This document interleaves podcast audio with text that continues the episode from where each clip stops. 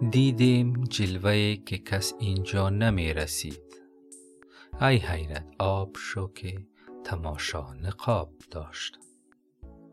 حضرت بیدل از طرفداران این مفکوره است که هیچ کس به کنه ذات خداوند رسیده نمی تواند و حقیقت هم همین است.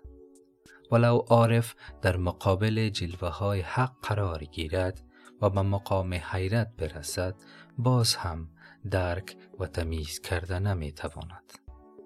در حیرت مجازی نیز حقیقت چنین است که بر منظر خیره گردیم وقت حیرت به حد کمال رسید تصویر مقابل محو می گردد و در حیرت حقیقی نیز به همین گونه است در بیت فوق جلوه معنی دیگری را در اصطلاح حضرت بیدل افاده می کند و آن عبارت از واقعیت و آگاهی و باخبری است. یعنی به این حقیقت رسیدیم که حیرت خود نقاب بوده. هرچند مقابل و تجلی باشیم درک کرده نمی توانیم و سلام.